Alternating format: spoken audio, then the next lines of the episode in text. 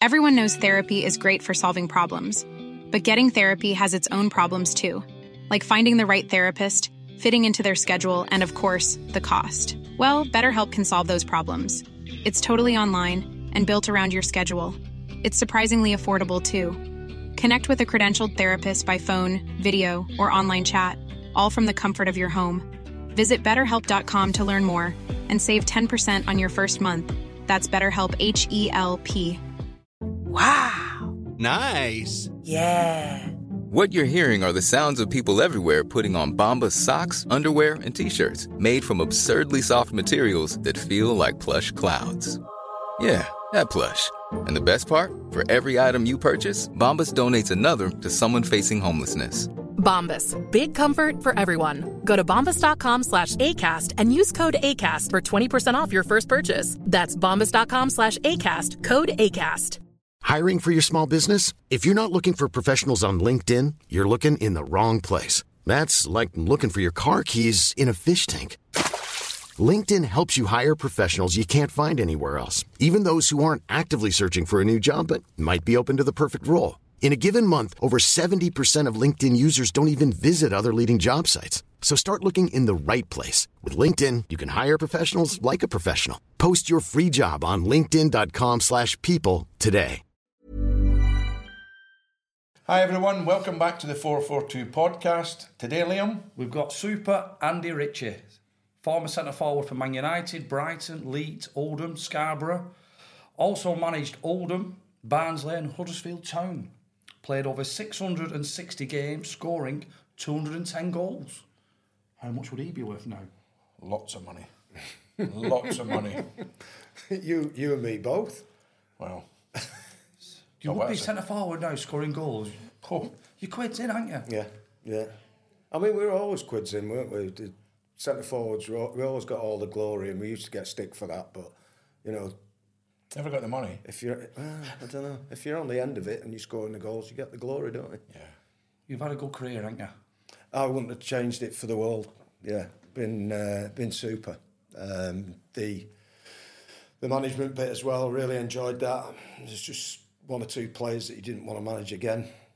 We'll come into that later on, Mark. You've just given me a question. Where's my Uh, pen but, now? uh, no, uh, yeah, Liam wouldn't have changed it. Let's start at Man United. You a Man United lad? Yeah, I was born in Manchester um, and I was a United fan. But as a kid growing up, my mum wouldn't let me go to football games unless I went with my mates. And my mates were City fans. So I used to go to Maine Road and watch Man City with uh, with my mates. They had a great side at that time, you know, like Francis Lee, Colin Bell, people like that, Rodney Marsh, who's my all-time hero. Even though he's played for Man City, he's my all-time hero, Rodney Marsh. Um, uh, but I was a, I, I, you know, when when we played United, uh, when it was when it was United versus, I had to sit on my hands, sort of. Thing. Well, he didn't, you didn't sit then, you stood, but I had to pretend uh, I didn't want them to score. And what happened if City scored? Well, I sort of had to Move around. move around a little bit, but try not to uh, be too over the top. All my mates knew I was United fan anyway, so they, they were okay with it. So how did the, how did the signing come about? Um, well, I was again. I was I was very close to signing for Man City. Um, I played for a, a local side um, in Cheadle uh, called Whitehill, who were affiliated to Man City. So they used to play in the blue and white and sky blue and white and what have you.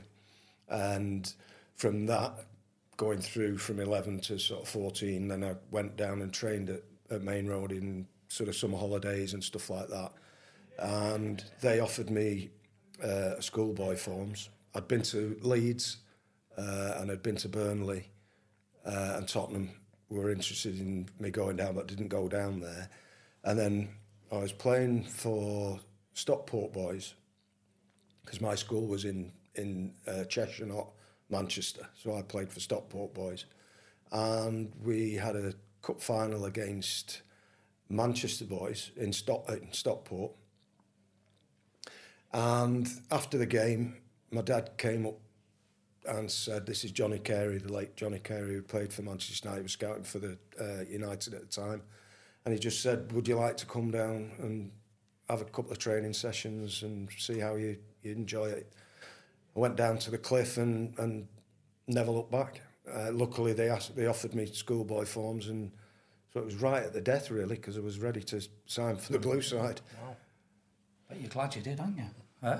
Yeah, I mean, it, it, it was because I didn't want to. I, at that time, I didn't really want to leave home. So you know, Leeds, I'd have I'd have had to go into digs. Probably Burnley, maybe I would have, and definitely if I'd have gone down to Tottenham. Um, so I was a, I was a bit of a home bird, if you like. And so I would have played for you know I'd have signed for City, but it was right at the death, and luckily they uh, they wanted to sign me as well. Do you remember your debut? Yeah, it was against Southampton, I think, at Old Trafford. Um, that was my home debut. No, my debut was uh, it was away at uh, Everton. Uh, 1977. It was Boxing Day, and we were we were struggling. We were down bottom of the, the league. They were, I think, second, um, and we beat them six one. Wow. Um, I didn't I didn't score, uh, but we weren't expected to beat them, and um, that was that was my debut. And I had four four games over Christmas, and then I waited for my first goal uh, a year after, which was at Derby County. What was your first goal at Old Trafford? Um, trying to think. Well, I scored that over that Christmas period. I scored two at Old Trafford. and They were both Right. disallowed, which which I thought was a bit, June yeah. Um, first goal at uh, Old Trafford would have, it was against Leeds United. Was that you? Sorry about this. We've got a professional outfit here. John McGinlay's left As- his as phone on. That's a, that's a, that's a fine, isn't it? It's on silent, that. Yeah. Your first goal at Old Trafford, then? Yeah, it was against uh, it was against Leeds, and it ended up in a in a hat trick, score a hat trick at, at uh, Old Trafford against against Leeds United. Managed to get two actually. I got one against uh, Spurs as well at Old, at Old Trafford. Um, yeah, I mean it, it was fantastic just playing for the that boyhood club that you wanted, you know. Um, yeah, it was amazing. Um, and some of the players that I played with uh, that were were absolutely great with me. Um, you know, likes of Martin Buchan, who you you'll know very very well. Um, there's there's so many of them. Sammy McIlroy, Jimmy Greenhoff, who you know Stuart Pearson, who I'd learned so much off as a kid, training with them and playing with them. But they, they were just absolutely fantastic with me when I got into the, that first team setup. Joe Jordan? Yeah, well, Joe was there. He, I actually moved on because of Joe, um, because they bought him from Leeds and they had to recoup the money, and I, I was the one that sort of went out the door. But I did play uh, with Joe for you know uh, quite a four or five months, I think, before I moved on. Touched you there on your second hat trick against Spurs. Who else scored that night for United? I want to say it was either Mickey Thomas, Ray Wilkins. It could have been. Boom. Yeah. Ray Wilkins. God bless him. God bless him, yeah. What a man. Yeah, United signed him for £750,000 back in the day. best player I've ever played with, no doubt. Class, wasn't He He just looked a Rolls Royce as a man and a player, didn't he? Yeah. Um, he got a bit of stick. They used to call him the crab, didn't they, at United? And he, when you look at the players now that you've got that are of his type, you know, you look at like Pirlo and people like that, and and the people that are, are playing in the game now, and that, that's what they want. They want someone to be able, like Casemiro at United now. You pay absolute fortunes for him um, which they did then, uh, but he could put a ball on a sixpence. It was, it was brilliant. And what a great guy. I was lucky to get to know him. We were good mates. Um, and we used to, you know, we, we got on with him and his, his wife, my my wife, and we, we used to go out a lot together. But he was just a fantastic player, unbelievable. You can see why he played well. He went Milan as well, didn't he? Yeah, yeah, Would have been perfect as well for the Italian game. Y- yeah, exactly. Yeah, th- that's what they they wanted over there, didn't they? Um, he was just, uh, like you said, Rolls Royce. You know, just knew where to be. Could, like I say, drop the ball in into any situation. So calm. Um, and he used to get quite a bit of stick because of that. I think he, you know, like I remember Graham Souness going through him quite a few times in, in one game, but he never, he never sort of, you know, he, he never backed down. He'd go back again and he'd still try and play his, his game um, because he would he wouldn't try and kick anybody because because he knew he couldn't. Yeah, but he was like you said though, and he, he never gave the ball away. Was and he always seemed available. Yeah, He was that clever. He was always in space. He was always available. If you were in trouble, he was your outlet all yeah, the time. Yeah, He was, knew how to class. knew where it was going and Yeah. before it even came to him. Yeah. Um, and that's just vision and, and, and awareness, isn't it? I might be wrong. Was he still like a player manager at 40 years old at Stockport County? I don't think it was he was at Stockport. um, I think he did in QPR. he was at QPR, definitely. I think he was at Stockport. I'm going to put it out on a limb. Oh. Please abuse me We'll in have comments. to check that. We'll have to check that. I'm not sure he was at Stockport. I can. It doesn't ring a bell with me if I'm honest. But listen, you're the Stato man, so it wouldn't surprise me. I'm sure you're going to give it me if I'm going to. oh, absolutely. It might be QPR then I see him playing It was definitely Stockport. QPR. He was Yeah, definitely, uh, definitely a QPR. player coach, I think, at But QPR. yeah, it was a Rolls Royce, wasn't it? I was was going to name these players: S- Mickey Thomas, yeah, yeah, Sammy McEnroy, mm-hmm. Kevin Moran, Yeah. Steve Coppell. Steve. Yeah. These are all men, these, aren't they? Yeah, yeah. I mean, again, like Steve. Steve was was fantastic with me when I got into the first team. Um, said to me, right, you've got to got to sort yourself out. You've got to get a, a pension sorted. What? I didn't know what the hell that he meant by that. He said, "I'll get you a pension. I'll get you sorted with uh, with my my pension uh, advisor." And he was he was just unbelievable, and and I needed that because I didn't know what was going on. You know, uh, everything was going on flying around me, and you're getting all that the attention because you've come into the, the first team at such a young age. Uh, but they they kept me on the level, and he was great with me, Stevie. Got a great stat for you now. This one's bang on.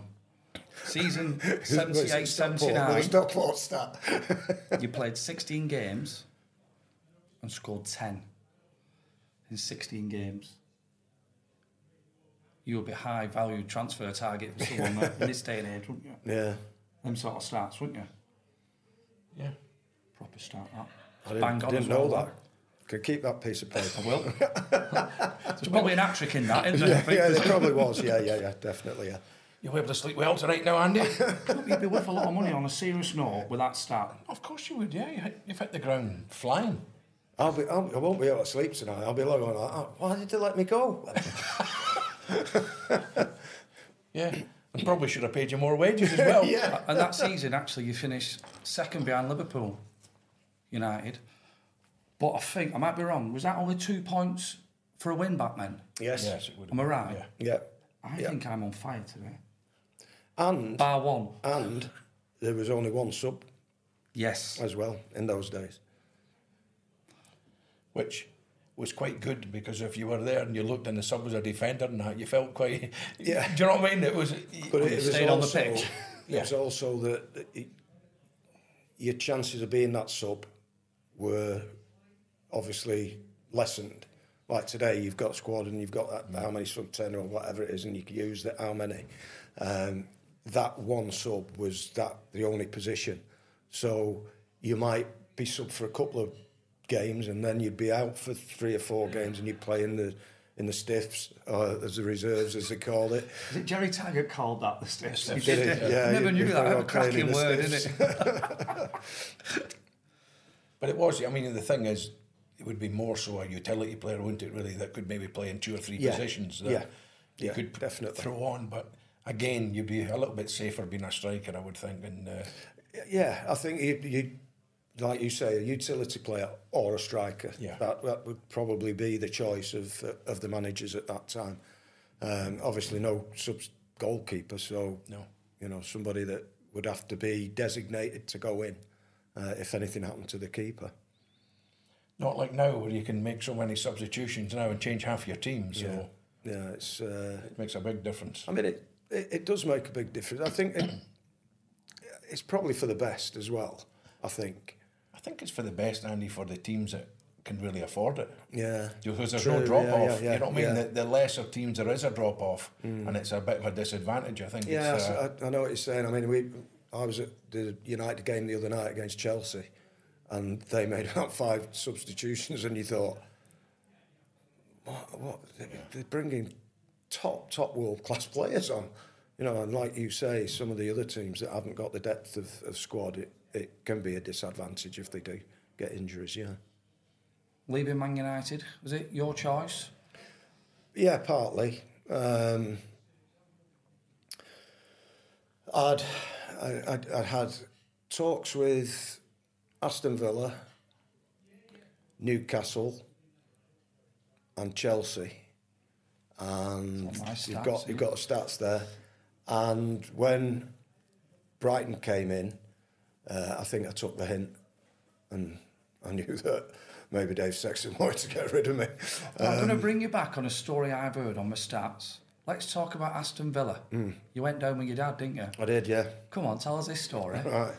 Um, yeah, I've done your research. I have. Um, yeah, I, I, well, that was the, that was the first uh, team that, that showed interest in me, and and Dave Sexton assured me. He said, "I don't want you to leave." He said, "But it's too big a, football club for me not to tell you about it, and if you want to go and have a chat."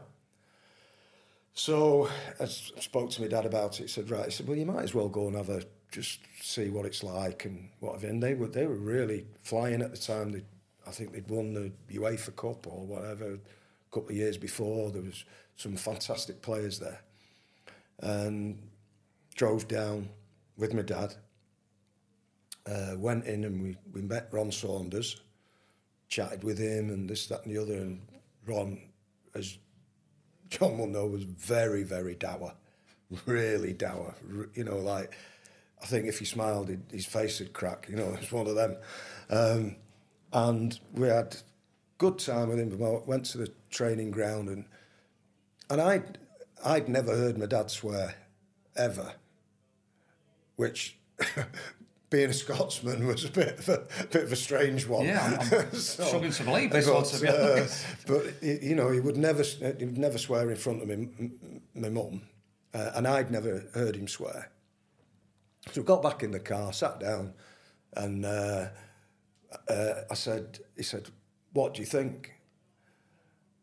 You're going to sign for him?" I went, "No, I don't, I don't, I don't think so." And he, can I say it? Yeah. He went, "You're fucking right, you know." I went, Sanders. I said, he said, wow, we. He said, "You- can't get excited with him, can you? He said, he, he didn't sell the club to you there, did he? And he didn't really. It was ju- if it had- if it had just shown a little bit more, uh, Enthusiasm. yeah, enthusiasm, a bit of zest about it. But it was so like, well, you know, and we, we, we'd really like you to sign, and it was like, oh right, okay. Are you excited about it? Because it doesn't look like you are, you know. but yeah, he, he hadn't. I'd never heard him swear uh, until that day. And then he, and then he just so- it, it just started from then on. That was it, never stopped. Probably true. Oh, Bennett. But this is a Madden. We've mentioned Ray Wilkins. yeah, Rolls Royce, seven hundred and fifty thousand pound back in the day. Brighton paid five hundred thousand pound for you. Yeah, yeah. Well, the, Nineteen eighty. well, the, United paid five hundred grand for uh, Joe Jordan. So that's what they they recouped that money when I went down to uh, to Brighton, uh, and like I said, that was the last team that that I, I thought, well, he's he's obviously not fancying me. Want, they want to recoup the money. Um, going back to the one one sub situation, was only playing every now and again. Needed to play, needed to become a better player. Um, so reluctantly, I, I thought, yeah, I've I've got to go and, and, and play some proper games and be in, involved. So what was the difference in the talks there, Andy? I mean, because that's a big move. Yeah. You know, to go from Manchester down to Brighton's a, Yeah, it was a fair move. It was. It was Alan Mullery Yeah. as chalk and cheese with Ron Saunders. He was full of it, you know, we're really going for things. We've got some, we've got Steve Foster here, we've got this, we've got that, we've got Neil McNab, we've got blah, blah, blah. Uh, and he, he just sold me the club. And, and it was really homely. By the time I'd been there three hours, I knew everybody. That you know, knew the kit man, knew the physio, knew the girls in the, uh, that were cleaning the kit, knew everybody in the offices. You know, it, it was just it was just that the way it was. It, it just yeah, I want to play for him, um, and that's how it, how it came about. So, so he proper sold the club to Yeah, yeah. And the nice area and and, him, everything else. uh, And but him, as well. Yeah. You know, his, his enthusiasm. Yeah. Um, yeah, great great place to live as well. Did you have an agent with such a size of a fee back then? Do it yourself. Um, yeah, basically, me and my dad. Um, there, there wasn't agents then. Uh, you know, you, you, were on your own, and the, the PFA didn't really get involved either. Then they, they, it was before they sort of started getting into that agency side of the game. So I went back. I, I, I spoke with, uh, actually, did speak with Ray uh, and, and one or two of the other players, Stevie Coppell, and just said, look, this is what, what do you think? Try and get a bit more, this, that, and the other. Um, but I was, I was sold on the club, and I wanted to go, and I wanted to play for Alan Mullery. And like I said, they had some really good players at the time um, on paper. Question for me then. Devil's advocate. Yeah. You're going in for sign. Have you got to hold back your enthusiasm so they don't say, oh, well, he's definitely signing, we can give him this? Have you got to, like, Yeah, I think so. I think a little bit. Yeah, you've got to play hardball, haven't you? Um, but when it when it was it was my first move, um, and what they offered me was was pretty good. I've got to say, um, and I just wanted I wanted to do it. You know, I, I, and it was it was that that I, I think I knew I had to I had to leave to to become a, a, a better player and to be playing week in week out. And they, they had, they, like I said, they did have some superb players. A few lads from Man United came down, didn't they? In the end, and a few seasons after. Mickey Thomas come? Mick, yeah, Mickey was my stalker. he stalked me, Mickey. Um, he came to Leeds as well. um, yeah, he was. Uh, he, he came down. Uh, a great, great. Like he was. He was my. Uh, he was my roommate when I was at Man United, Mickey, and he's He's he's, definitely got. Uh, you know, he, he, he's, he's, he must. If he eats Skittles, you know, he's got he's got that. He's all over the place. Um, he was he was the best roommate ever because I, I never, never had to do anything. He'd be up. He said, "Do you want a cup of tea? Do you want this?" I'll go and get a paper.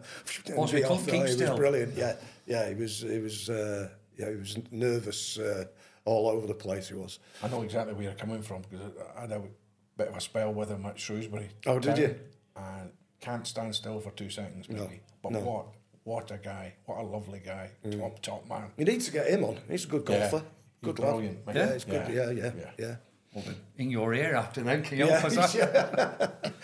yeah, no, he's a good lad, Mickey. Good to see him back on his feet as well because he was yeah, ill he for was. a long Yeah, time he was there poorly. He and had, he was uh, really had poorly. uh, uh, cancer of the throat so and good, stuff. He was- good to see him fit again Yeah, and, he's and really bubbling. doing well. Really Yeah. doing well. What were the difference between Brighton and Man United? Training, players, Uh, training was was great. Um, although we we for all the time I was there, we were forever moving training grounds. Um, when I first went, we used to come out the, the, the ground, the Goldstone ground, run through Hove Park and up to the uh, racetrack. Um, and up there, it was a speedway track. There was a football pitch in the middle, and we used to train there and then run back down and what have you. Uh, then we moved out to uh, Peacehaven, which was great because I lived out there, which was about 25 minutes away. And we played, trained there, um, but it was just it was just fun. It was it was it was good. You know, the lads lads were great. We had a massive golf culture there.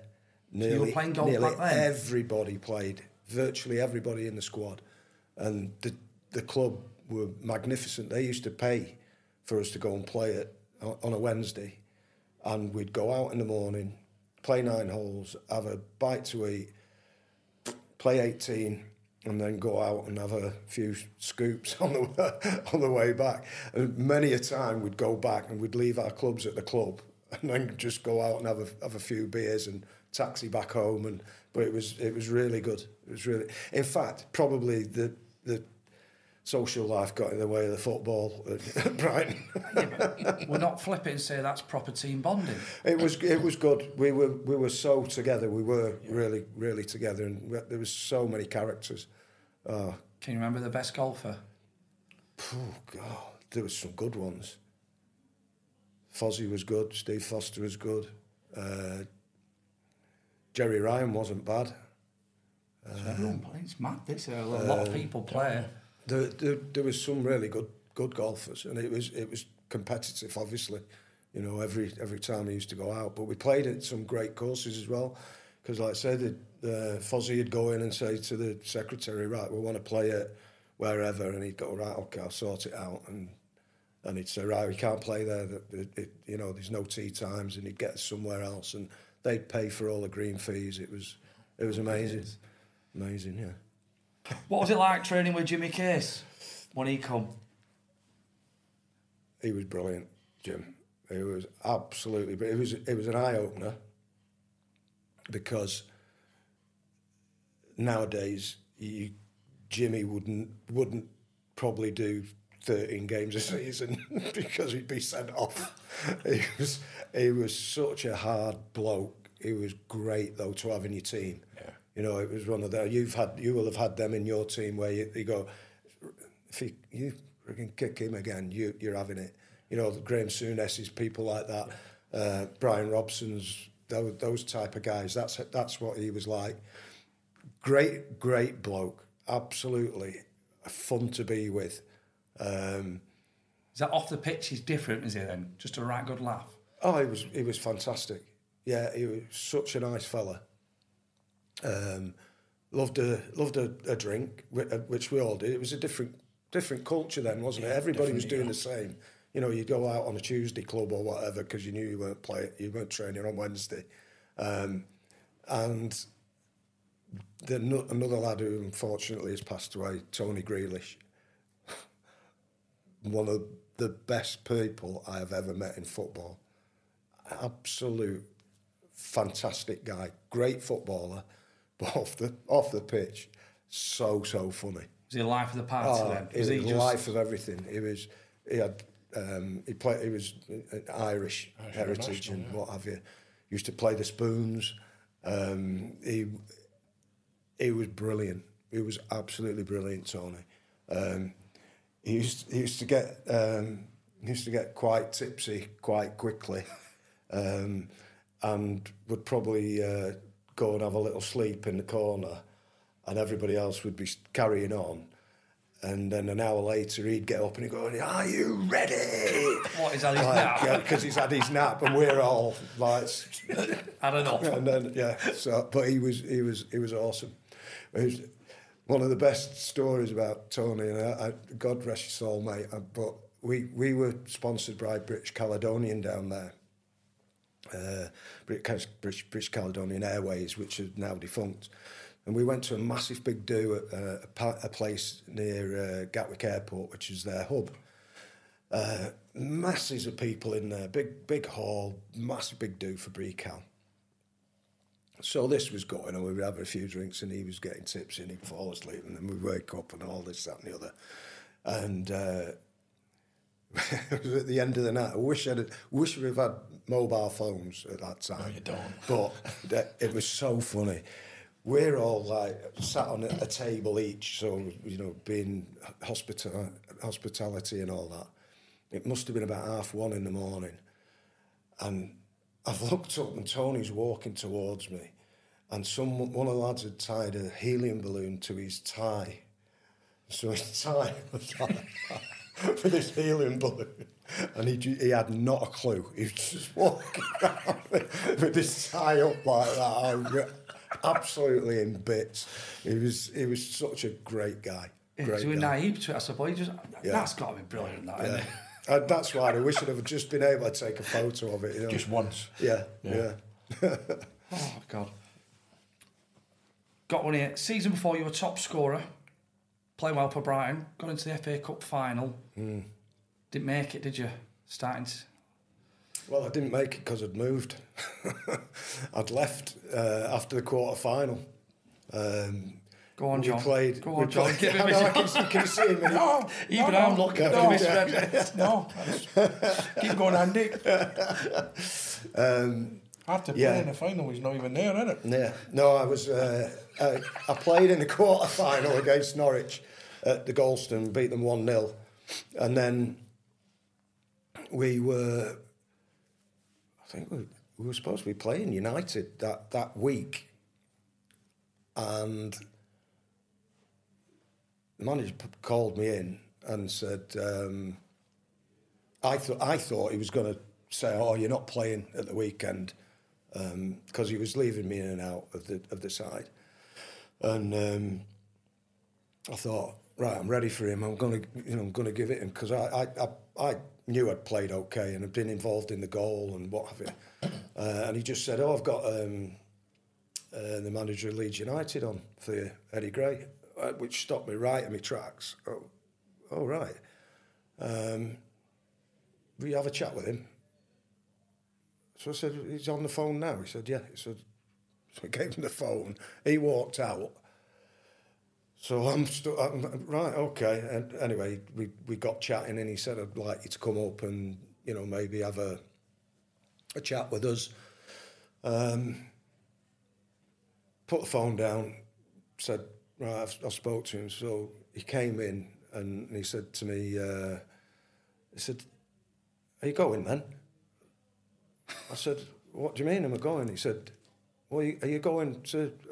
So I said, "Yeah, I'm going." He said, "Well, take your boots with you." I thought it's a bit previous, that isn't He's It's been honest, so then. well, well? yeah, exactly. So I knew what was, I knew the, the score.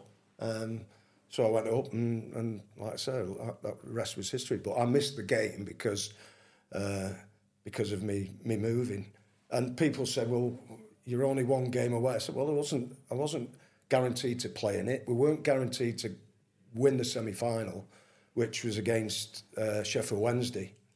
Uh, who were really doing well that season. We weren't. We we were struggling because we eventually went down that season as well after uh, getting beaten in the final.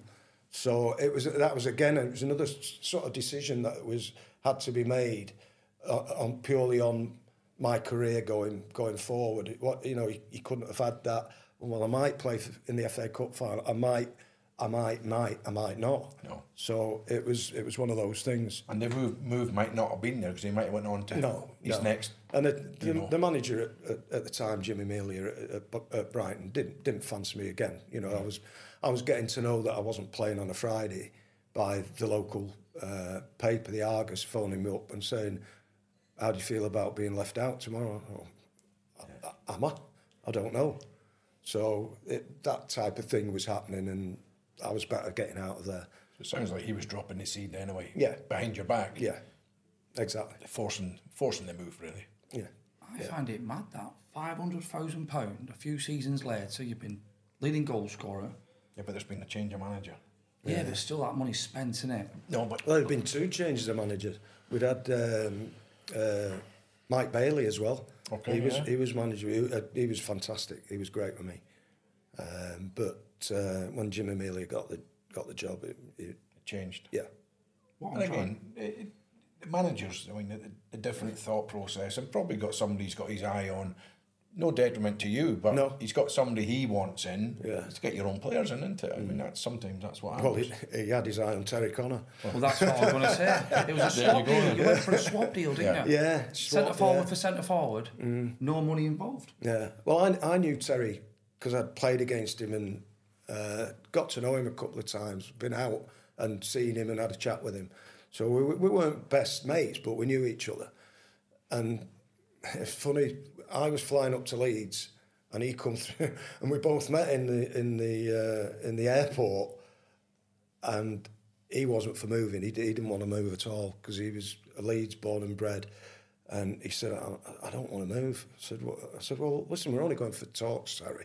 So if it's not right for me, I'm not going to move either because I think I had about a year and a half left on my contract. I said, I'm not moving if, if it's not. And, vice versa, if you don't want to move, I can't force the issue. I'm not going to, you know. So we had a bit of a chat and a good, you know, and as it was, it, it both turned out.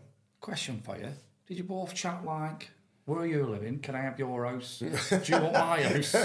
no, we didn't actually. No, I don't think that ever came into uh, into it. And my house, he might not have wanted to move to my because I, I, you know, down there, Brighton was it was very expensive house housing wise. That was my first house as a as a, as a, a grown up, if you like. Uh, so we had to move outside of Brighton and Hove because it you just couldn't afford to buy a house there. And that's with a 500,000 Yeah, transfer that- fee. So it was. I was about 20, 25 minutes out of Brighton. Uh, so I think he wanted to be more close to the to the ground, really. So it never, no, it never came into the conversation. No. When you were in negotiations then with Leeds, was it always in the back of your mind that he's down there talking to Brighton? It's not going to count if he doesn't agree, or if you don't agree. You don't mean vice versa I for that. And well, yeah, I think so. I think you've got to think like that, but Yeah. but then you've just got to go for what you want, Mm-hmm. and if it does come off, it, it's you've got what you you know you're happy.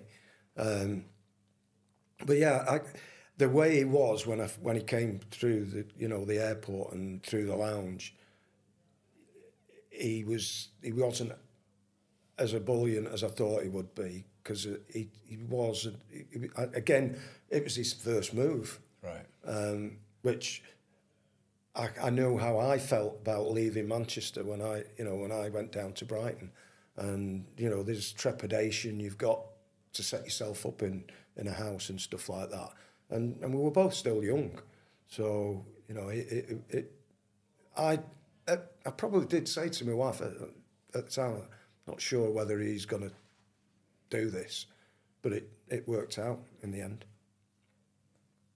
Another big club though, Leeds. Mm. Proper club, innit? Mm. Yeah. Proper fans, hardcore, aren't they? Huge. Yeah, brilliant. Great And- ground as well, isn't it? Well, they, they they were fantastic with me, the fans. I think they forgot I'd been at United. I think you know, that four years had, had wiped it out of the memory. Um, Was the rivalry fierce then? it was United still fierce Leeds? then, yeah. Not not as bad as when they both got into the, the Premier League and stuff like that, but it was still Lancashire, Yorkshire, and um, but I was lucky. I, I was top scorer in my first season there, and they took to me great, and I was. I think the, in the second season, I was, I was sort of chairman of about five supporters clubs. One down in Kings Lynn, and they all asked me to be honorary chairman of of, of the uh, supporters branches, which was great. And it's hard to say no as well, though, as well. Well, it is, yeah. But I mean, it I, it was great because it, there was one in Leeds that, which you know that they asked me straight away after that first season, and I used to go to virtually all the the meetings. Um, but it was great to get their view as well, you know, of, of what they thought about the, the club, and it was a different point of, for for for me, and I probably relayed a little bit of it to the to the players themselves, you know.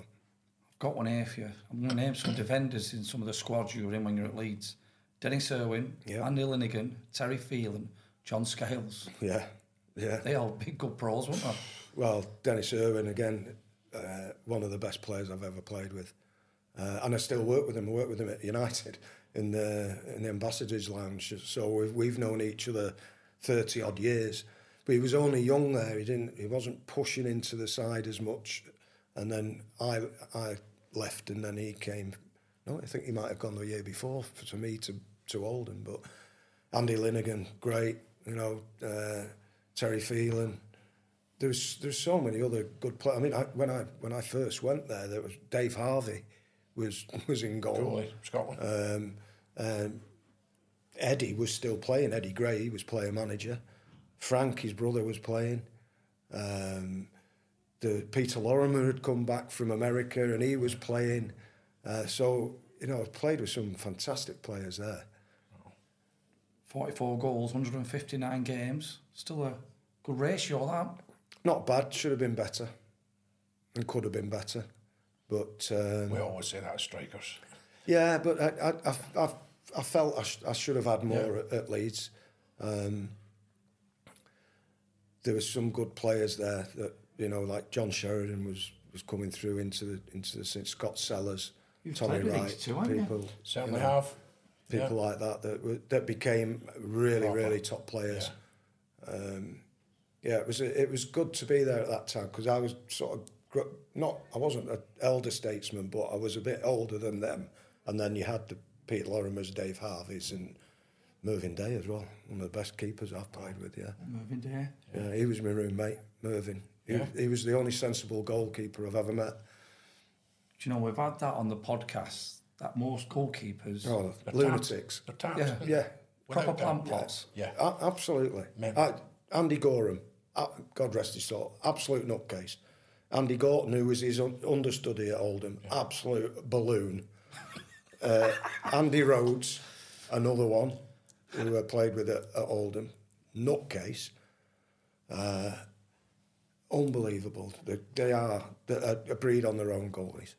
And the list goes on. Believe me. Yeah, it does. Yeah. Believe me. Yeah. You could be here all day. Yes, making the list up. Each one would It's be worse than the easier- other. It's easier to say that Yeah, Mervyn was a sensible Probably the only one in the world. Was it intimidating to play there if it weren't going well? At Elland Leeds? Road, yeah. I never found it intimidating. I, I always found the, uh, the the crowd to be really good at Leeds and uh, away from home. Oh, amazing, and they're still like that now. Um, and um, when I was when I obviously had finished playing, I did quite a lot of work for Radio Leeds. Went and did um, co-commentaries away with uh, with them, and the away support was just second to none. It's massive as well. isn't? Leeds is a big place. It is, One yeah. football club. Yeah, I mean, I, listen, I, I was sorry to see them go down because I think the Premiership needs Leeds United, you know, as a as a team and as a, as a football club. Um, but the uh, you know they just well they they they've had a lot of problems there, haven't they? And change managers and, and what have you. And I'm going to twist the question then. Yeah. You played a lot of places. Any grounds what were intimidating? oh, plenty. Yeah? Um, West Ham at the old at the bowling ground. Sunderland before they Roker Park, huh? at Roker Park. Wow. Yeah. Um, but there was so many that, that that that were close to the pitch, which nowadays they're, they're not. I mean, even maybe at Wolves was a bit like that as well before they they moved the pitch across. Um, but I, if the biggest one that I, I would probably say would be West Ham, that he used to get absolutely, you know, Slaughtered. footloads of stick and all that, you know, and you just just used to laugh at them, you know, and, and that probably made them worse, you know. But uh, but you, if you have a go back, they've got you then, haven't they? That's it. Yeah, and your mind's off the game, Yeah. isn't it? Yeah, Yeah. Play well, do well, and that annoys them. yeah, yeah. That's true. That's the way to yes. So to score a goal or something like that. Yeah. so you're at Leeds. Mm. How did they move to Oldham come? Another strange one, really. Um, I was I was due to uh, renew my contract. Uh, I'd been in with with Eddie, and they said, "Right, we definitely want to sign you on again. This is what we'll offer you." Blah blah blah blah blah. So I'm thinking, right, right, yeah, that's fine.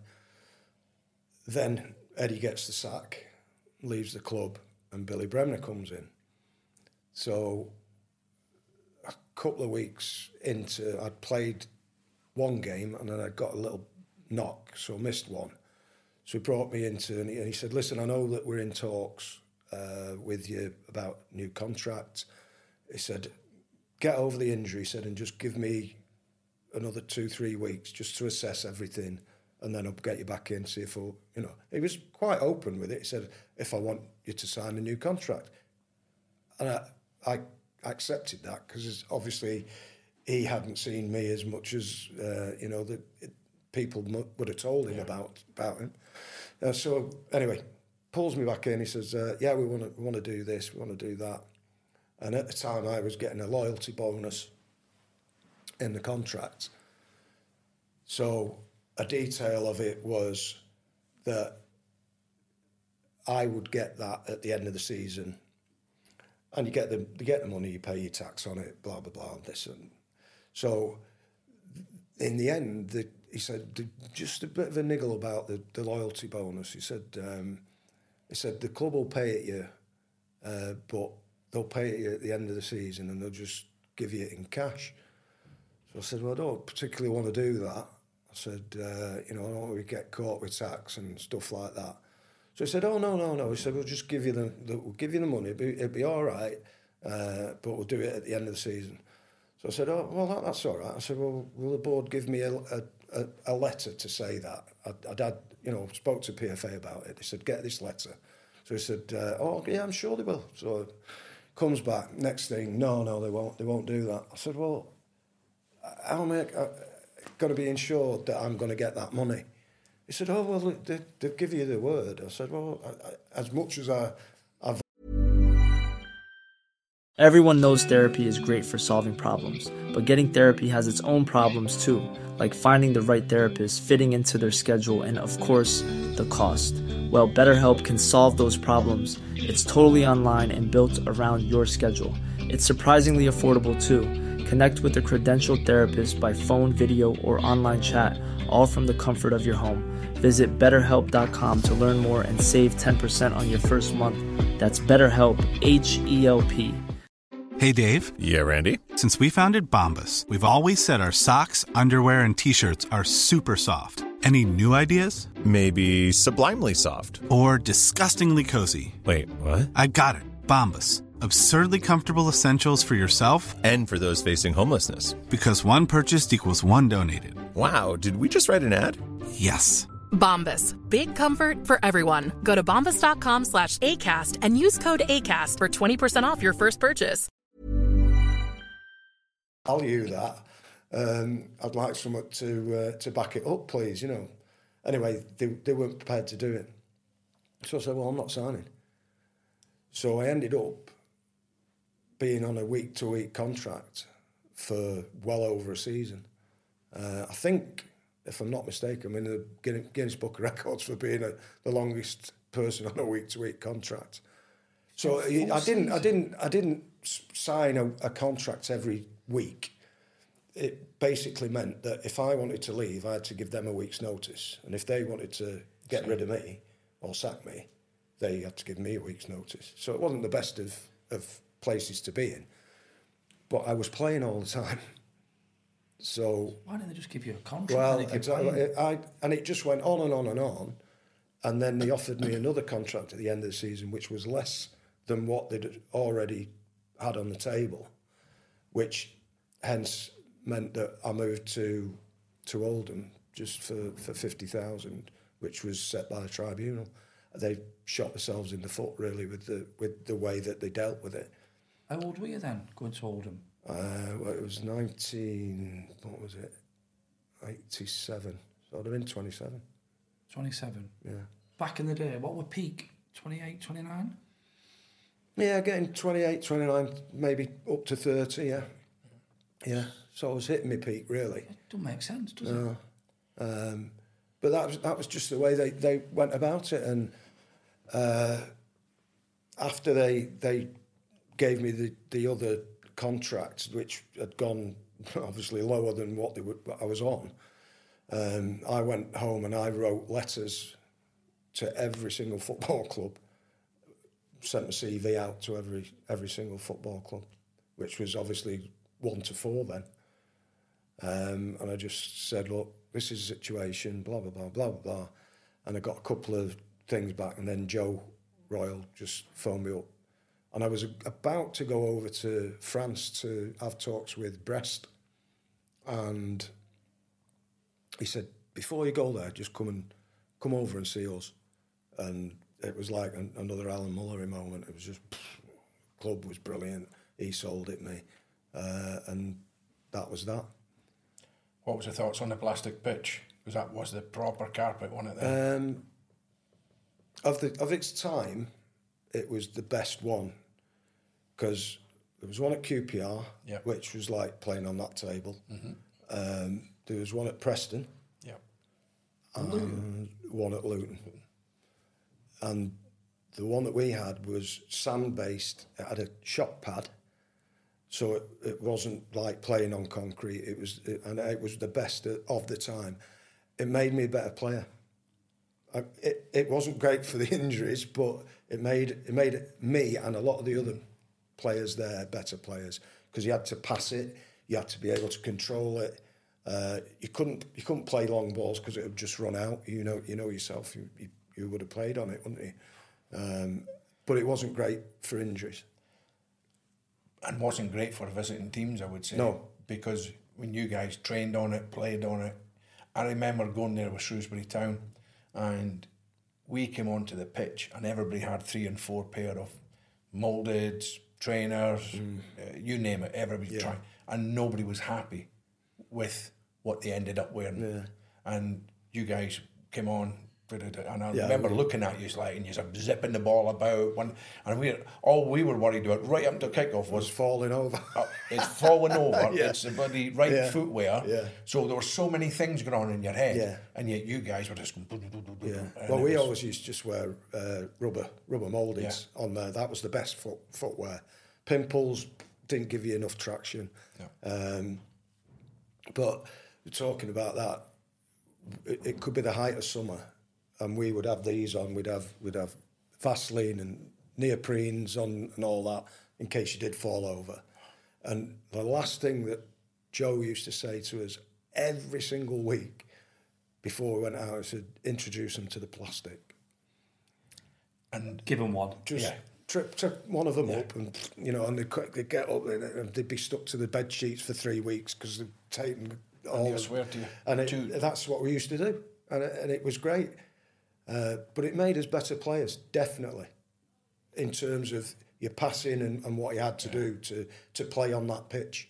But back in day, you're allowed one, weren't you? Put one on, weren't Yeah, you? yeah. Like you can get away with one, couldn't you? Yeah. I remember I made a channel run, right? right down. I can't remember. Hold on a minute. I know, I know, I know, I know. What was I thinking? A channel run. Yeah, yeah. What was I thinking? Anyway, made this stupid channel run, and somebody did me right, knocked me over, and I went skating down the guy, and I was from my knee all the way up under my arm, up, up right into my Yeah. here, right, Yeah. in the lot for two weeks, stuck to the yeah, sheets. yeah, yeah. And then because it was sand based, you'd, you'd get infected, so you'd have to have think, you know that powder that you used to put on it, and then you'd be taking antibiotics and stuff like that.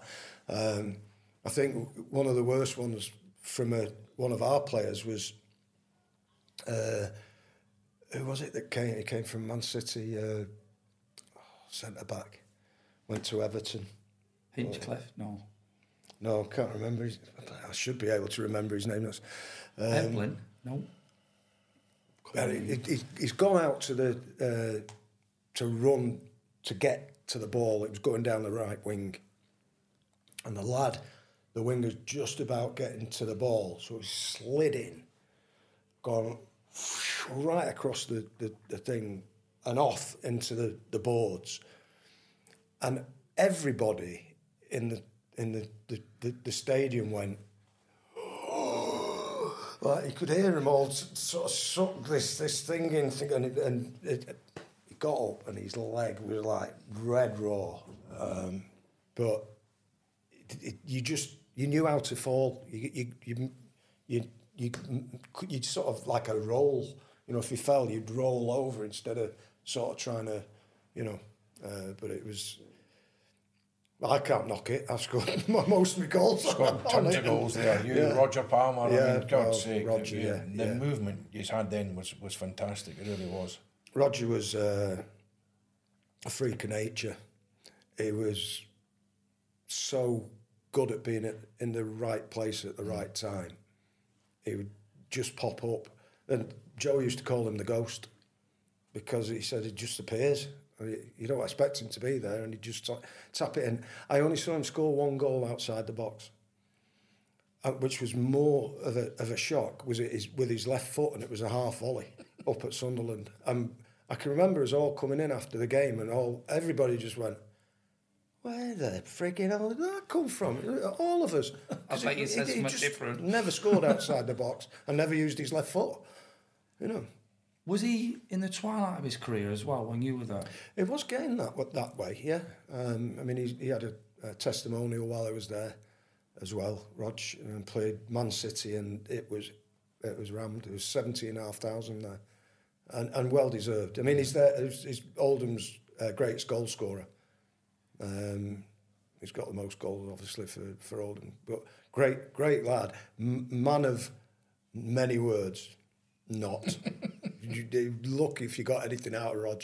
Just quiet. Yeah, yeah. In, in, in fact, th- they only got to know his phone number when it was his testimonial year. Well, you won't give him the club. Nobody knew where he lived. He didn't drive. He knew he, he lived in Sale, but he used to uh, he used to get a, a lift in with uh, Ronnie Evans and Willie Donachie. Ronnie Evans was assistant kitman and, and physio. Willie Donachie, the coach at, uh, at Oldham. And when they took him home, he'd say, right, just drop me here.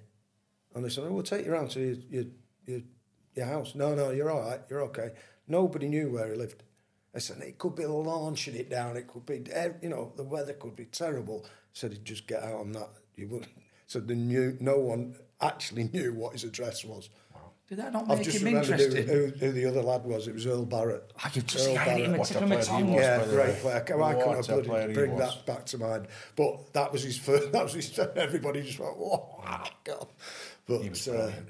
Oh, uh, he yeah. was hard to play against. yeah, he was. He was quick. quick, strong. Yeah, strong. I mean, he would come from nowhere as Yeah, well, like you said, would. wipe you out. Yeah. Oh, he could. And and Earl, if you asked Earl, he would say that the plastic made him such a better player than he was when he first came. His touch um, became so much better, um, and I think his um, his timing and stuff like that became better.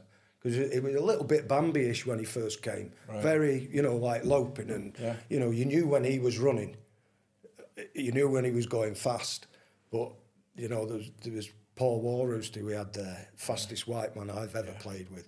He was just like he just went. Zzz. If you went past me in training, I just went right. See you. He was he was so quick. But he, he could play anywhere on park. Well, he couldn't played at Sheffield in uh, Sheffield Wednesday. Scored twenty six goals one season up front. exactly. As well as a centre As half or well as a centre yeah? half, which we had another one, Ian Marshall. Well, I'm well. going to come to that, but I want to Yeah. bring in stat because it's all about you. This 250 games, 104 goals. Again, coming into your prime your career, that's Yeah. that's some going that, Andy. Well, it, it, it is, but I also had some really good providers. Like Tommy Wright, Neil Adams, Rick Holden, who's the Well, he's a character, isn't he? best crosses of the ball uh, uh, you know I have ever played with, and the the plastic lent itself to that as well. That type of game because as, as soon as I knew that they had the ball, and this was the same for the rest of the strikers, but, you know, like Frankie Buns and people like that they were played with. We just used to make our runs. We'd go one way or the other, near post, far post, middle, whatever. We knew the ball was coming in. It was not like today. I'd be going crackers Oh, today. in, out, in, You out, know, in, in, out, out. in. Yeah, you'd, you'd get more injuries doing that, wouldn't you? Um, but I had some great, great providers. Got got to say, um, Rick Holden, Mm. I mean, left sided. I mean, I remember him galloping down that wing, and like you said, he would always invariably end up with a cross Yeah. out the box. Did he end up going to Isle of Man? yes, he's Physio. still there. Was that physio? Yeah, Went he became a physio. He said he, he said he became a, a tax exile. I still keep in touch with Rick a, a, a lot. Uh, one of my best mates in football. Yeah. absolutely. He's, he he should have been a goalkeeper actually because he's a nutcase. So I've read his autobiography. have you? But have you been over to see him? Yeah, lot, lots Have of you took your clubs? Yes. Castletown, Ramsey, Yeah. proper golf courses, Yeah. aren't there? Yeah. And what's the new one? Mount Murray. Montgomery. Mount Murray, yeah. If if you got the weather there and could guarantee the weather, you'd go there and play golf every every summer because there's about eleven golf courses on an island that's thirteen miles by thirty three miles, and it's dirt cheap. It's Plenty of bars. it's brilliant because when you go, like you said, In 15 minutes, you're at any golf course you want to go. Mm. So there's no travelling. It's just brilliant. Isle of Man, I loved it. Yeah. We were there in summer. Yeah, it's fantastic. Yeah. Right, I'm going to put you on the spot. Mm. Roger Palmer, Yeah. Ian Marshall, Frankie Bunn, Yeah. Graeme Sharp. Mm. Who are your favourite to play with? Oh, Bunny. Yeah, no, no, no doubt. Uh, one of my best mates in football was such a foil for me. Talking to another striker there, you know, when you've got somebody that can maybe take the the the, the rough stuff off you, you know, big lad, the the centre halves want to give him a dig and gave me my sort of areas to to sort of roll him about in. I'd be the one that would come off and he would be the one that would, would do all that. But yeah, we on and off the pitch we, we were brilliant. Was he ordering you? No, no, he's younger than me. Was he? Yeah. Yeah. I know he looks older, but No, I'm just trying to get remarked because obviously I'm a bit younger. But Ian Marshall's a character. Okay. contacted him and he said you were the best finisher he's ever played with. really? Yeah. Best natural finisher, he said. Ah, cheers, Marsha, yeah. But he said I've got to call you Stitch. Yeah. Well, that was me. Um, that was, I, I'm still called Stitch. Everybody calls me Stitch.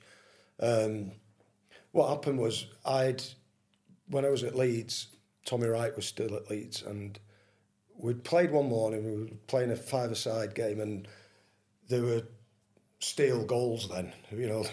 so I, I've bent to hit head a ball, and I've hit the side of the goal. So next morning, I come out, I've got two stitches in my eye. So he just called me Stitch. Um, and it, it didn't really stick. You know, there was one or two said, yeah, mm, you know, it didn't it didn't really stick. Um, and then he left to go to Oldham. And when I came up over the the season after, I walked into the dressing room and he just automatically just went, "All right, Stitch."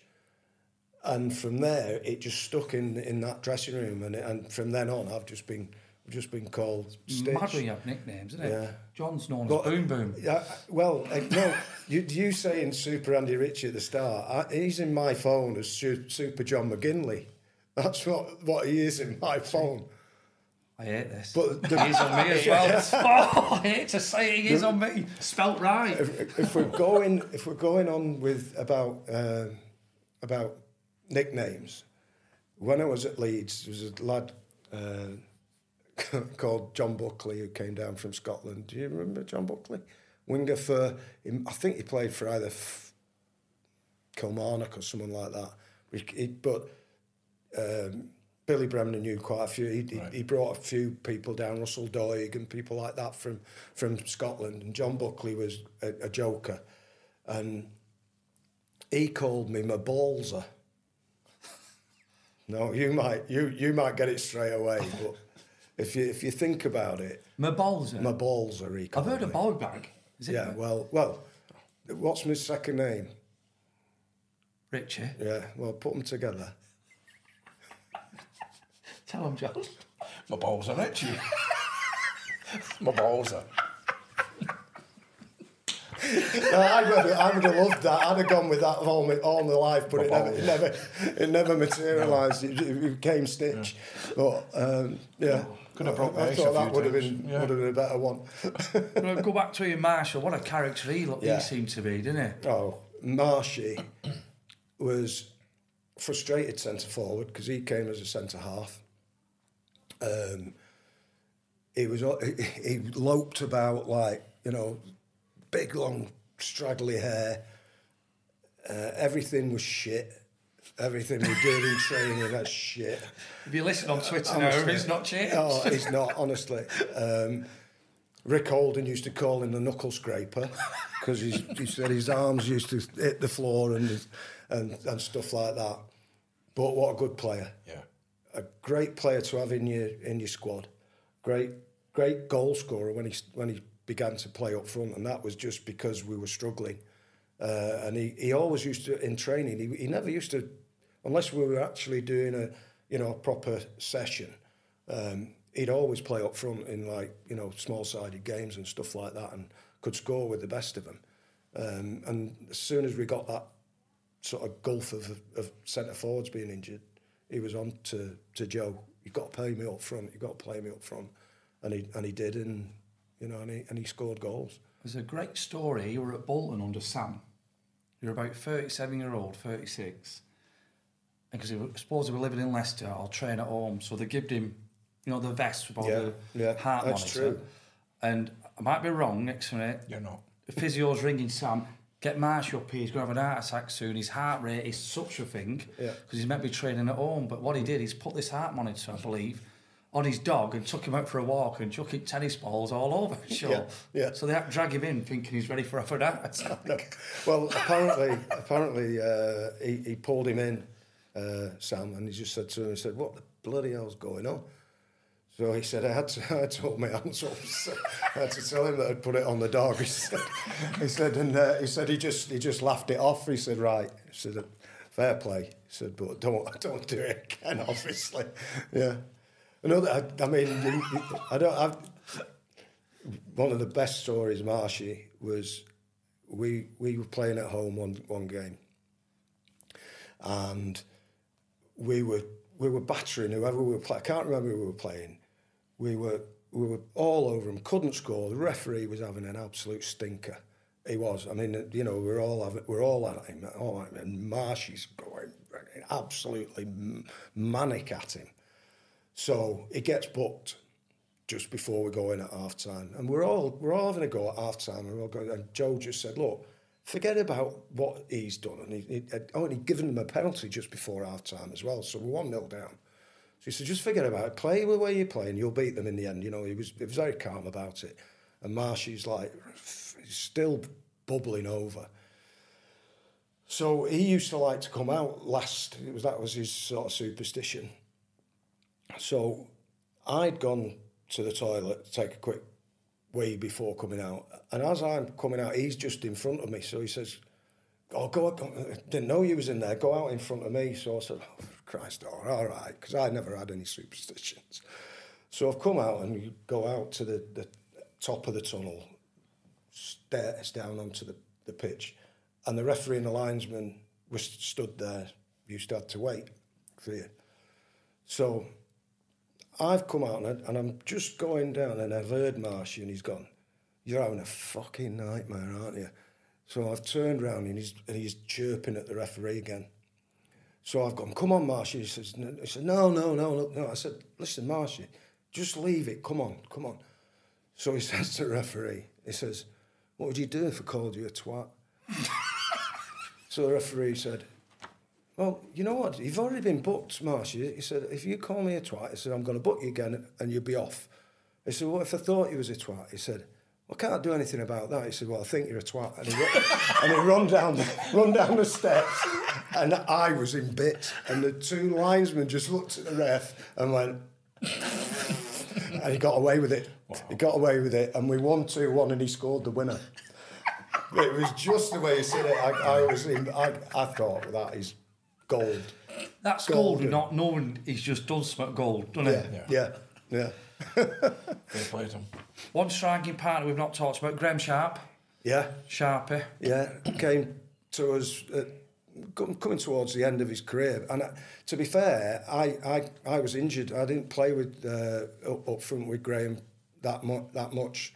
I uh, I was I had a disc out on my back, uh, so I, I missed quite a lot of games um, that he was involved in. Really, we had a handful of games probably we, we played together, but he brought what he brought to us when I signed him at Oldham. He brought us that bit of steel, knew about the game, that wasn't intimidated, had that presence to hold the ball up, um, and that's what we what we needed at, at the time. So you going back to your, your disc, your back, and do you think that was the plastic pitch, the wear and tear? The the specialist said it wouldn't have helped. He couldn't specifically say yes, that's what what the problem uh, was uh, arrived from, um, as he couldn't for people with knee injuries and you know ACLs and stuff like that. But the definitely it wasn't you you when you jump, jumped the you it wasn't dissipated like it was on in grass. Um, But you could, you know, you could be going for years and years saying, "Oh, well, that's that's what caused it." It certainly wouldn't have helped it, would it? No. I mean, and it's probably wear and tear injuries. I think on plastic, if you if you speak to people as it's gone on and as their age has Yeah. gone up, more and more it takes you longer to go over their injuries. You get more Yeah. frequent injuries, and it's got to be down to it, really. I mean, that What, what we used to, what we found when we when we first was laid was that because we used to train on grass. If we were playing away from home, we'd train on grass all week, vice versa. Um, we because it was wasn't the same as grass. You used to stop quicker, you know, so you, your feet would get. So it put more stress and strain on your muscles. So we used to get muscle injuries, you know, like adductor muscles or tightness and stuff like that. Um, that was one of the biggest things that until we got into the season again, and you you must have got used to it. You used to get sort of little bits of niggles and strains, at, especially in pre-season. Yeah. Um, but yeah, that's I mean that was the biggest uh, injury I had at playing football, um, and I it, I was out for eight months with that, from having the operation to playing my first, you know, game back in the in the B team as it was then. Stiffs. Yeah. Stiffs. You had some great cup runs at Oldham, didn't you? Yeah, yeah, we were very good, very lucky. League Cup final as well. It was a Division Two club back in the day, wasn't it? Yeah, yeah, we, we managed to get to the, the Littlewoods Cup as it was called then. Um, got to the final and unfortunately got beat by Notts Forest, Nottingham Forest. I've got to say Nottingham Forest. Get uh, told off, won't he? Um, and two semi-finals of the FA Cup against Manchester United, we we unfortunately lost both of them. Was it the one? Did Mark Hughes score late on for force Mm. Yeah. uh, a replay? We scored, I think, something like 76 seconds to go. Something like that. Neil Pointon scored the goal. Oh, yeah. Neil, yeah, Nino. And then me and Mark Brennan were on the side, ready to be brought on. I was sub and Mark was sub. He was allowed two then. And Joe said, go and sit down. And I said to him, just get us on, just just put us on, just to try and break it up. Um, and he didn't. They got a corner. Ball came in, was headed out. And that season, they changed the offside rule. So it came out, and if it hadn't have gone to Sparky, it wouldn't. It, it would have been in Rose Ed, but he he just you know volleyed it into the top corner. Uh, but Robbo was coming out uh, uh, of of the box, jogging out, but he was deemed not to be offside because he was coming out from an offside position, whereas the season before he, he would have been given offside. Um, but yeah, Hughes was it was great, and then we played on the Tuesday night, I think, or the Wednesday, and Kanchelskis was was back in the side.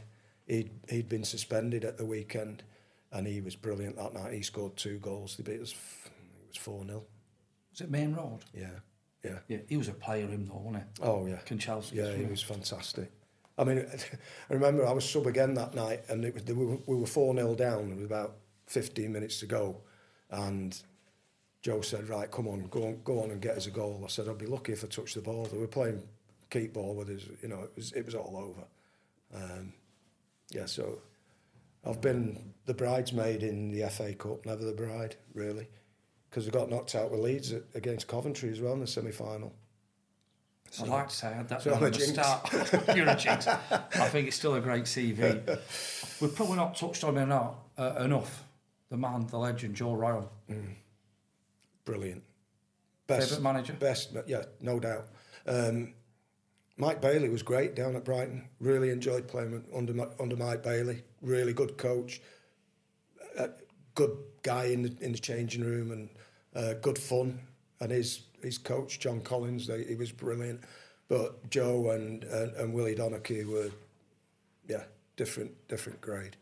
Knew he was great with the players man management and knew when you knew when you if you were going to be left out the side he'd tell you and he'd tell you why Uh, you know you wouldn't walk in at two o'clock and the team sheet would be there and you're not playing you'd, you'd know about it beforehand and and Willie was so so different in his ways he was he was ahead of his time in some of the you know the the training uh, things we did we played table tennis we did yoga, we did you know Yoga? yeah stuff like that that nobody was doing at, at, at the time. Um, he brought a, a, a fella called Lenny Heppell in, who was his.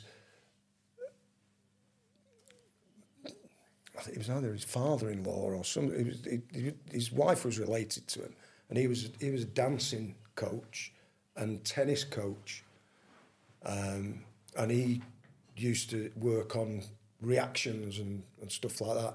Nowadays, they've got these things that they, you know, that they touch these the, the lights, and you've got to touch them.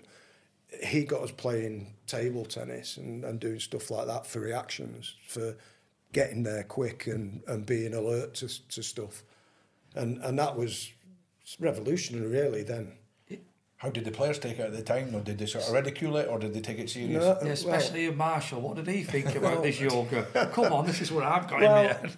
we, we there was a bit of uh, you know like he, we brought a sprint co- sprint coach in as well, uh, you know, which was was what? Before its time, though, wasn't it? But it, it was before his time. And we, yeah, we had a bit of a. There was a few bits laughing about that because, uh, which I can't tell you about because it, it, it's uh, very on PC. But, um, but yeah, we we we just took to it, uh, and I know that part of it did did help me. You know, you, you see the, the guys these days and doing the uh, the square, you know, knocking it back, and there's two in the middle holding, and you. We, if anybody was stood still, you were off. You were running around the the, the, the pitch. Because he said, you've got to be ready for any situation. He said, so it, he might miss hit that, and it'll hit his knee, and it'll come to you. Well, you're stood like that. He said, so you've got to be on the move all the time. And we used it used to be really serious when we when we had a, a keep ball session. Um, but he, he got me in one one evening at, at, at the reserves. He told me he wanted me to be at the reserve game. So I said, right, okay. Which I used to go anyway. I used to enjoy watching the, the you know the lads. The and he, he, he brought me in to the um, the uh, the players' lounge, which you probably might remember at home. Very thin, Yeah. long seating down the, either side. So he's brought me down into the thing, and his and his son and his daughter are with him, and he said, "Right, stand in the middle of them, in the middle there, so in between the the two seats. He's at the other end. He's gone, right. If I go like that, I want you to get to that side of the thing, and if I go like that, you've got to get there." and I'm doing this at half time. He's going like that, and I'm and I'm trying to beat his kids. That's how how we got you. And his, the kids were about eleven and twelve, so I'm trying to beat them. I'm going, I'm going like this, and I, but he said it's all about reactions. You've got to be expect the unexpected, and he he was he was really good for me. It, it did help me definitely. Wow. I'm going to move you forward. You finished career playing at Scarborough, Yeah, but back at Oldham as an assistant. yeah. You talked about Joe Royle, Alan Murray. Did you pick anything up from these? Or did you even Oh, think about picked up, picked up every bits from everybody, um, which helped me when I became a manager. I think, but the major one was was Joe, um, and I always I hope that the players that I I managed will say that's how I was. That I I wouldn't just leave them out. You know, I would talk to them and tell them why they weren't playing, because I that's what I wanted as a player. I, I wanted, I didn't want to just be left out like I was being doing at, at, down at Brighton, finding out off the local paper. To me, that was just sc- scandalous, and, and no player deserves or p- to be treated like that. Yeah, no, it's, it's quite easy to be honest with someone, isn't it? Yeah, I mean, why not? You know, I, I, only had one player in my career as a manager that had a, I had a bad reaction to uh, leaving him out. And that was when I was at Oldham. Uh, Paul Reid, and I left him out, told him that why, wasn't having it. I said, well, you're sub. He said, nah, bollocks, I'm not being sub either, and this, that, and the other. Well, fair enough, it's up to you, you know. Um, and later that afternoon, he phoned me up, which was Thursday. I told him Thursday, and he said, "Gaffer, can I be I, I, I still want to be sub. So I said, right, fine. You know, I, I didn't hold any grudges against him having a rant and a rave at me because I know that he he was that type of guy. He, he you know he wore his heart on his sleeve. Um, so I just said, right, yeah, you, you sub, no problem. You know, and, but I knew that I would have wanted to be told, not not just to come in and you, you feel like a leper, don't you, when when that happens. Well, I think in that position when you when you go into the dressing room and the rest of the boys seem to know before you know as well. Yeah, do you know what I mean? yeah, you go in yeah. and, and all of a sudden like you're not playing and then you've got to put a brave face on it, Mm. try and gee the boys up as you would normally and everything else, but inside your heart's breaking. Yeah. Do you know what I mean? And if you would have dealt with it differently, then obviously you come in prepared for it, don't you? Mm. When you're not prepared it's tough. Yeah, yeah, definitely, and, that, and and I think that's the world's worst feeling as a as a footballer. But even just to be just to be dropped and not even told why, Yeah. is is like because then you're thinking, well, what have I done wrong? Have I, you know, so I think in the end, Andy, you, you look at but you, with that manager, if that's the way he treats you, you never know how where you stand with him. no, Do you know what I mean? You never know whether you're going to, be like you said, and that's that's no good for a player no, because your head's not right. Then you're always worrying about, well, what if if I'm not playing, if I'm Yeah. sub, or yeah, true, and it's no. yeah. So manager at Oldham. Mm. What was it like signing your first players? Uh, it was it was great because obviously you know the the chairman and the board had backed you, uh, you know, with with what they wanted. I mean, they they, they didn't have a massive say in in who came in. It was more if we could afford them, then they. So they it's a budget then, is it? Yeah. Um, well, no, I never really had a budget. I've n- n- uh, at any club that I, I, I was at, the th- three go- three clubs I was at, I never really had a budget. They never said, right, you can spend that much. It was always, well, yeah, we can afford that. We can't afford that. With Ian Stott at, uh, at, at Oldham, the, the chairman there, I used to go in and I'd say, right, it costs this, and it costs that, blah, blah, blah. And if he went, hmm, I knew I had a chance and I'd, I'd be in. But if if, it, if there was no, he'd just say, no, I can't do that. And I'd just turn tail and go straight out because I knew there was no way I'd, I would change him. Um, but he was such a help to me in in my first years as management. He was great. So as a football brilliant. fan, we won't get to know this. John will probably know. So you didn't have a budget at Oldham. You've highlighted a player. Have you gone and met him first? Because how do you know the cost, what it's going to cost? Well, there was more. There was agents then, Right. so you you know we got to in touch with the agent, and then I would probably. I, I used to like to get the player in, and say, right, okay, well, yeah, I, I've got that side of it, but bring him in. Let's let's have a chat face to face, so you get a you know a feeling for the for the man himself and and what have you. I'm I'm sure that you would want to do that if you you know so that you just know how he is and how he's feeling and and you know you know from people's demeanour whether they whether they just they do want to come because they want to come and play for you or whether it might just be another move um, and that's being very cynical but it but it happens you know and, and it probably happens more now than it ever did I think you're dead right. You've got to look into people's eyes, haven't you? Yeah. Because eyes don't lie. no no you know, that's and, true and and I think you, you gauge people and their hunger and everything else, regardless of where they're at. yeah And if you don't have that meeting face to face, and it's just through agents and all that, that's where you're going to get your Mm. Yeah. pants ripped Yeah, off. I, I would never have just gone on a, you know, a, an agent. Um, I mean, it's like agents used to send you videos of players and stuff like that. And you're like, all right, well, what what other crap isn't he doing? He might be good at that, but he's highlighting that. You know, you need to go and see players yourself, and and I probably didn't delegate enough when I was a manager as as well. I used to have to go and watch the players myself, you know, and um, I would I would take what the scouts were saying, but then I'd have to go and see him myself and watch him two or three times or whatever, you know. And sometimes probably I I did that too much. You pick up any diamonds who went on to do well? Uh, one or t- yeah, I mean, I think there was quite a few lads that, that did well, you know, when when we was there. I'm not sure that there was that many that went on to um, to play at a higher level. There was a few that came, like John, which is who we def- desperately needed.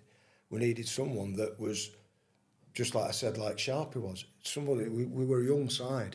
We had some old, old heads as well, but we needed someone up front that could boss the, the game for us, and that's exactly what he did. Um, I signed uh, David Eyres as well, who, who, Oh, who was great who was brilliant. He- he went on- he was was better older he went, didn't he? Yeah, yeah. I signed John Sheridan again. Um, Yeah, proper you know, footballer and he he was. was he was immense for us. He was superb. I, he was my best signing as as Oldham manager. As he keeps saying, it was him, but it wasn't. It was it, was- it was John Sheridan. Shez was unbelievable. Yeah. And I Yeah. still don't think he ever really, really gets the credit for being how good he was. Yeah. Do you know what I mean? Yeah. Because he could do everything. Yeah. Everything. Physically, passing wise, ranger Mm. pass. And not just that, a leader in the dressing room and everyone else as well. He was Yeah. top. I mean, his boy. knee was knackered when I signed him. You know, he's, he, and he just came in and we just played three five two, and he just got the ball and just sprayed it about, and it was it was amazing. And he was playing non-league football. Uh, I'd been to um, I'd been to a reserve game at Sheffield Wednesday. Chris Waddle was there, who was big mates with Chris Waddle. I said, uh, "What's Shez doing?" Because he'd been down at Torquay, I think. I said, "What's he doing?" He said, uh, he said "He's playing for uh, the Octong Choggy Boggy team, that, you know, in Sheffield." I went, "You- "You what?" He said, "Yeah." He said, "He's, he's not he's not playing anymore." I went, "Is he still on this number?" He said, "Yeah." So I phoned him the next day and said, "Shez, come down, come and train with us. You're better than that." He said, "Yeah, all right, I'll come down." And we played him in the reserves on the Monday night. And I, I, because I said I, I, I said I want to sign you, and I went into the chairman and he said we want to, we want to see him play. I said you don't have to see him play. I said you don't have to. So I was like, Shaz, I'm sorry, you're going to have to play in the reserves on Monday. The the board want to see how you, you perform. I said I've I've tried my best, but they they want to watch you. And we played Man City reserves at Altrincham. It was pouring down. The pitch was like a bog. He's got only one knee, and he ran the show. And the chairman pulled me in at half time. He said, "We'll do it tomorrow. We'll do it tomorrow." Uh, so I said to him, "I said, right, that's it. You're all right. You can come off." He said, "No fucking chance." He said, "I'm staying on." He said, "I'm enjoying myself." And that's that's the, the you know type of player and type of person he was. Um, but he was he was awesome for us. John told me about the move. You weren't playing, were you? No, I wasn't doing anything. Nothing at all. You got another season, didn't you? So Well, it's this man. Part of the season, yeah. I mean, I, I wished it could have went on longer, but uh, no, I enjoyed it. I really did. It was great walking into the dressing room and seeing Shez and that there as Yeah. Mm. well. Do you know what I mean? Because it, it was uh, it was kind of a bonus, really, for, for me. I mean, I wanted to play and play and play, but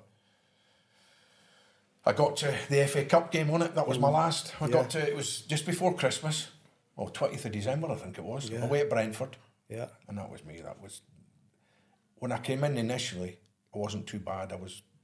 I had to rest it every now and then, Yeah. the Achilles and everything else. But when we got to that game, and if it wasn't for TV, because it was on Sky that night, Mm. if it wasn't for that, the game would probably been off because there was water on the pitch and all Yeah, sorts. was, yeah, yeah. But after that game, I couldn't walk for four days, Mm. and I knew then that was Well, you came and said that to me, That you? was the So end it's- because it it's, was- you know not going to be able to No. to carry on, which was it was a bit of a, a bummer because he was doing really he did do he did great for us. You know, like we, we went to places like Millwall and stuff like that. It was horrible places to go, and he was like, you and and the the, the, the, the lads thrived off that. You know, it was Did you off have any young lads of players. Saturday then? I needed young lad, I needed legs. Because all No. the big craze, you would have had an experienced pro. Well, we had the, the McNiven twins and that were there. Yeah, they? McNiven And- twins, yeah, and- we were and young- they were there, young players There was a few young boys there. Yeah, there were. uh, Andy said it was a young team. Yeah, there was uh, Matthew Tipton as well. Would have Matty been there, Tipton. Tippy. I mean, he was sharp, wasn't he? Yeah, He was just coming on to a good game. He was there. Started Yeah, to we score had, a we few had some young lads, you know, but th- we needed bolstering with, with people that had been there, done, wore the t-shirt, if you like. And you ended up with Boom Boom. Super John. Please ask him about the boom boom Andy because he's dropped in a couple of times now. That Wait way. we're on the golf course, Andy. Right. You'll see Okay. yourself. Right. I've forgotten who named it, you know. Who's it? Boom, boom. Mixer. Oh, Mixu Paatelainen. Oh, I, I, I remember him, yeah. Big mixer. Yeah. Beast. He was, wasn't he? He was a beast. Proper golfer. Same at golf. Yeah. Especially off that handicap, but we'll tell you that on the Really? golf course. Really? Right, Barnsley manager. Yeah. Got a great promotion there. That must have been a great season. Oh, it that. was brilliant. It was brilliant. We had a, a really. Well, I think what we were like, because I had uh, Rick Oldham was there as me physio, but also assistant manager. After I'd taken over from Paul Hart, who was absolutely fantastic, learnt so much from him while I was there as as assistant to him. Um, but we created a bit of a remake of, of Oldham, if you like, between the players and the manager. And we had, the players got on great. We let them away with a few little, you know, things and what have you. They had really good rapport with them, uh, and that bred that that culture, you know, that real solid solid togetherness. And we managed to we we got through on the last game of the season. We played at Walsall. We beat them two one at, at Walsall. Battered them first half. Could have been four 0 up. Weren't, and we were one 0 up. And then they battered us in uh, in the second half. Got back to one all, and and um, we won with a penalty in the, about the last two minutes, um, and got through to the the final. Obviously, uh, playoff final uh, at the Millennium, and, and managed to get through um, against Swansea. Which, also the Millenniums at Cardiff, but they would have been like a home game for them, wouldn't it? Yeah, yeah. Oh, it was it was a great day, great for our supporters, and the way it was, uh, it was just superb, amazing. To get to any final, Andy, I mean, it's an achievement, isn't Yeah. it? You know what I mean? And but to go there as a manager, it's special.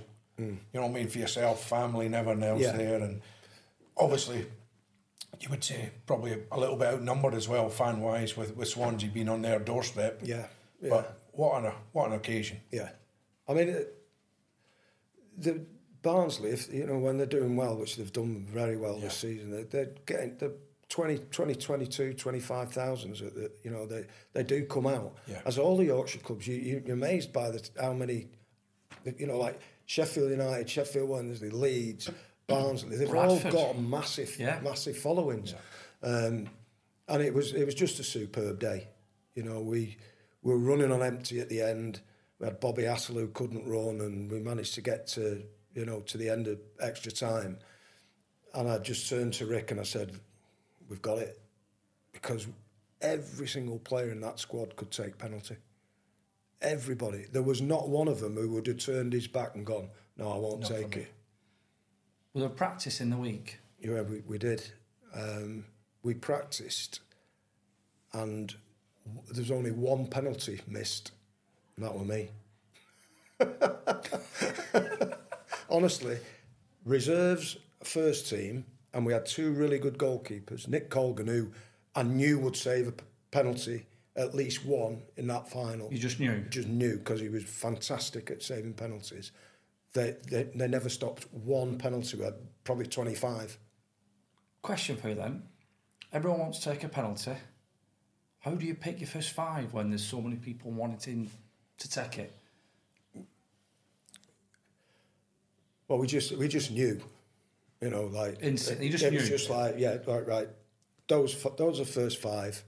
We know that we've not got a problem after either, um, and the lads knew as well. It was one of them where the lads just went, confidence, haven't you? right.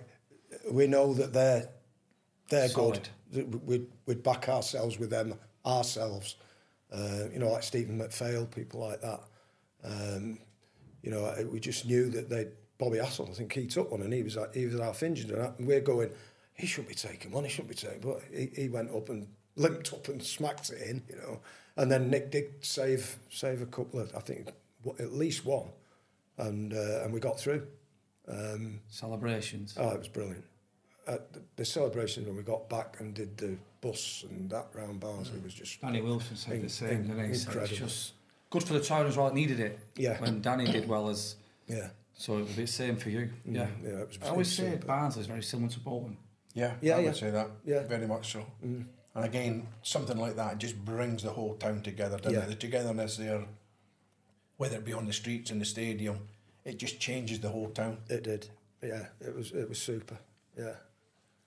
Finish your managerial career at Huddersfield Town. Mm. I'm looking at a highlight FA Cup run. Yeah, it was. Yeah, that was uh, that was good. Um, the the the home win against Birmingham was the highlight of that. Um, you know, beating them at, at home was great. And then we went away and we played Chelsea. We got knocked out by Chelsea, but we we were one one all at half time, and ended up getting beat three one. But the, the guys were brilliant that, that day. Was, we had some really good players there, young, really good young players, um, and I enjoyed it for the time. But then the, the, there was thing- they were trying to make me play players that you know that come through the, the system, which were Is good that players. Yeah, which it was just it, it wasn't happening. A manager's got to make the decisions. Yeah, well, be that's how I felt. That's how I felt. I, I you know, and, um, It's a shame, just- that, then, isn't it? It is, yeah, I mean, it's pressure because they pay your wages. You kind of, well, just Yeah, stick on that because if you do, okay, but There's if you don't, to be a bit, you know there's a bit of gonna- compromise, definitely. You've got to have a bit of compromise for a bit of self-preservation sometimes. But you know, they, they not so much as with, with players all the time, but it was like they'd be saying, "Well, they got beat at, on why are they not in on Sunday?" Well, they were in last Sunday because they got beat. You know, uh, The effects it, of it, it there, affects, it? yeah, exactly. It's like you coming in and giving somebody a volley every time you lose. Like you know, after the after the game, there's players just switch off. They just go, oh, White it's, noise. that's it again, you know. And it, it's got to have an, a, an effect, hasn't it? It's got to have mm. that input. So you know, if you're doing that every day, it just loses it. So I, I, I think probably in, in almost nine years of being a manager, I, I, I've I can't say I've got a hairdryer. Um, I certainly haven't now. Um, but probably six times I've kept them in and really given them a roasting, you know, and that out of what, nine years is, Yeah. you know, you've got, you've got to give them something that they can relate to now, nowadays, even more. But, you know, don't just volume and, and not have anything behind it to say, well, I'm giving you the volley for this. I'm not. So many I've you've come in and you're just venting, you know, and just ranting and raving, and not actually said what they're ranting and raving about. Okay, yeah. So from from the board, then was it the case of was it the model elevate the young players quite quickly to sell them on? Was that the I kind don't of think it model, was, or was it just to, to, to maybe sell them on. Um, they just were very much. They, they'd got a few players that had come through the, the youth system, which is great. Um, so, you know, it, it was. They wanted them to come through, but I said we can't push these kids. You know, you, you've got to give them that. You know, you breed them in, and, bring, and that's what I was has done at, at United. But in, then you go out again, and you know, you keep them round and training with you uh, and things like that. But it, it was more the the right. Well, you know, why aren't they in training? Why are they not doing this? Like, well, if you if you want me to be the manager, let me train them and let me treat them the way I want to, not the way you want to see it. And that I didn't agree with them being punished by coming in all the time. Because again that loses its effect as as well. You know you so they're very much creatures of habit footballers aren't they? And when you then just go right uh, out of the blue right we're in and they're expecting to be off then that has a, a, a sort of reaction with them. What jesus why? What, what have we done wrong or have we done anything wrong? We can't so I thought we played well on at the weekend.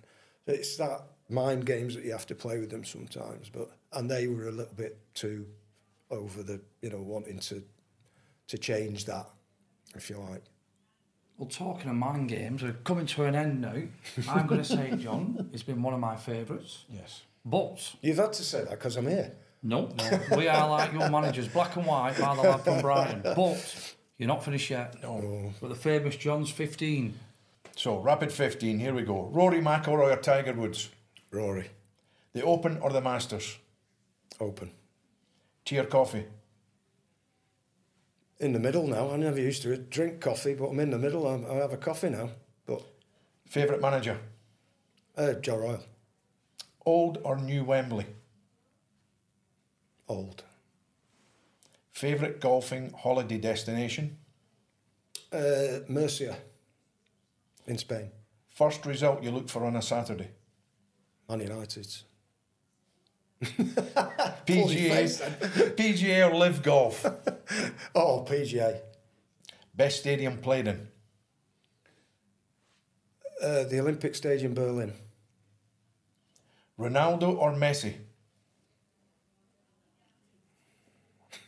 Ronaldo. You've had to say that. Links or Parkland Golf? Ramessi. Um, um, Parkland. Right. Managing or playing? Well, playing, but the best thing was to get promotion as a manager, not as a player. So managing or playing? Playing. Hole in one? Two. Boo. Yeah. Favourite golf course played? Oh. Oh, that's tough. I don't think I've played it yet. I'm going to play it in September. Winged Foot, I'm going to play in September over in uh, New York. And I, I think that might be the best uh, that I've ever played or will have ever played. That's a first. But I'll let I'll let you know on that one. Favourite golf course played? Never played it yet. Ryder Cup or the Open? Uh, Ryder Cup. Andy, that concludes the Rapid 15. Thank you. John, can I ask a question? How many of them has he sat on the fence? Oh, phew. Three, three maybe. John, I've got to say, we always find, what are you doing now? Yeah. Uh, I'm a. Uh, I work at Old Trafford on match days. Uh, do lots f- for MUTV, which is obviously United's uh, TV company, and bits and bats for local radio. Um, I'm very, very happy with what I'm doing. Enjoy it, um, and still feel involved in, in the football side, but in a different way. It's uh, it's great to be working back at the boyhood club, forty odd years since I was there. It's it's amazing to be working there. I bet it don't feel like work, does it? It, it doesn't really. It's great, you know. You, you you get to have a nice meal and you get to meet some great guys and people that come into the lounge, and you get to watch the games. And uh, yeah, it's it's it's a superior part of work, really. Yeah, really enjoy it. Brilliant. Well, I must say, you look great. I mean, you look healthy, you're happy, you're, there's nothing beats I've that. been ill. Looks like he's been golfing a lot, John. Yeah. yeah, look after me ball on the course. No, it's been brilliant. Thank you very much. Ah, Andy. pleasure, pleasure. Really enjoyed it. Two words, been a belter.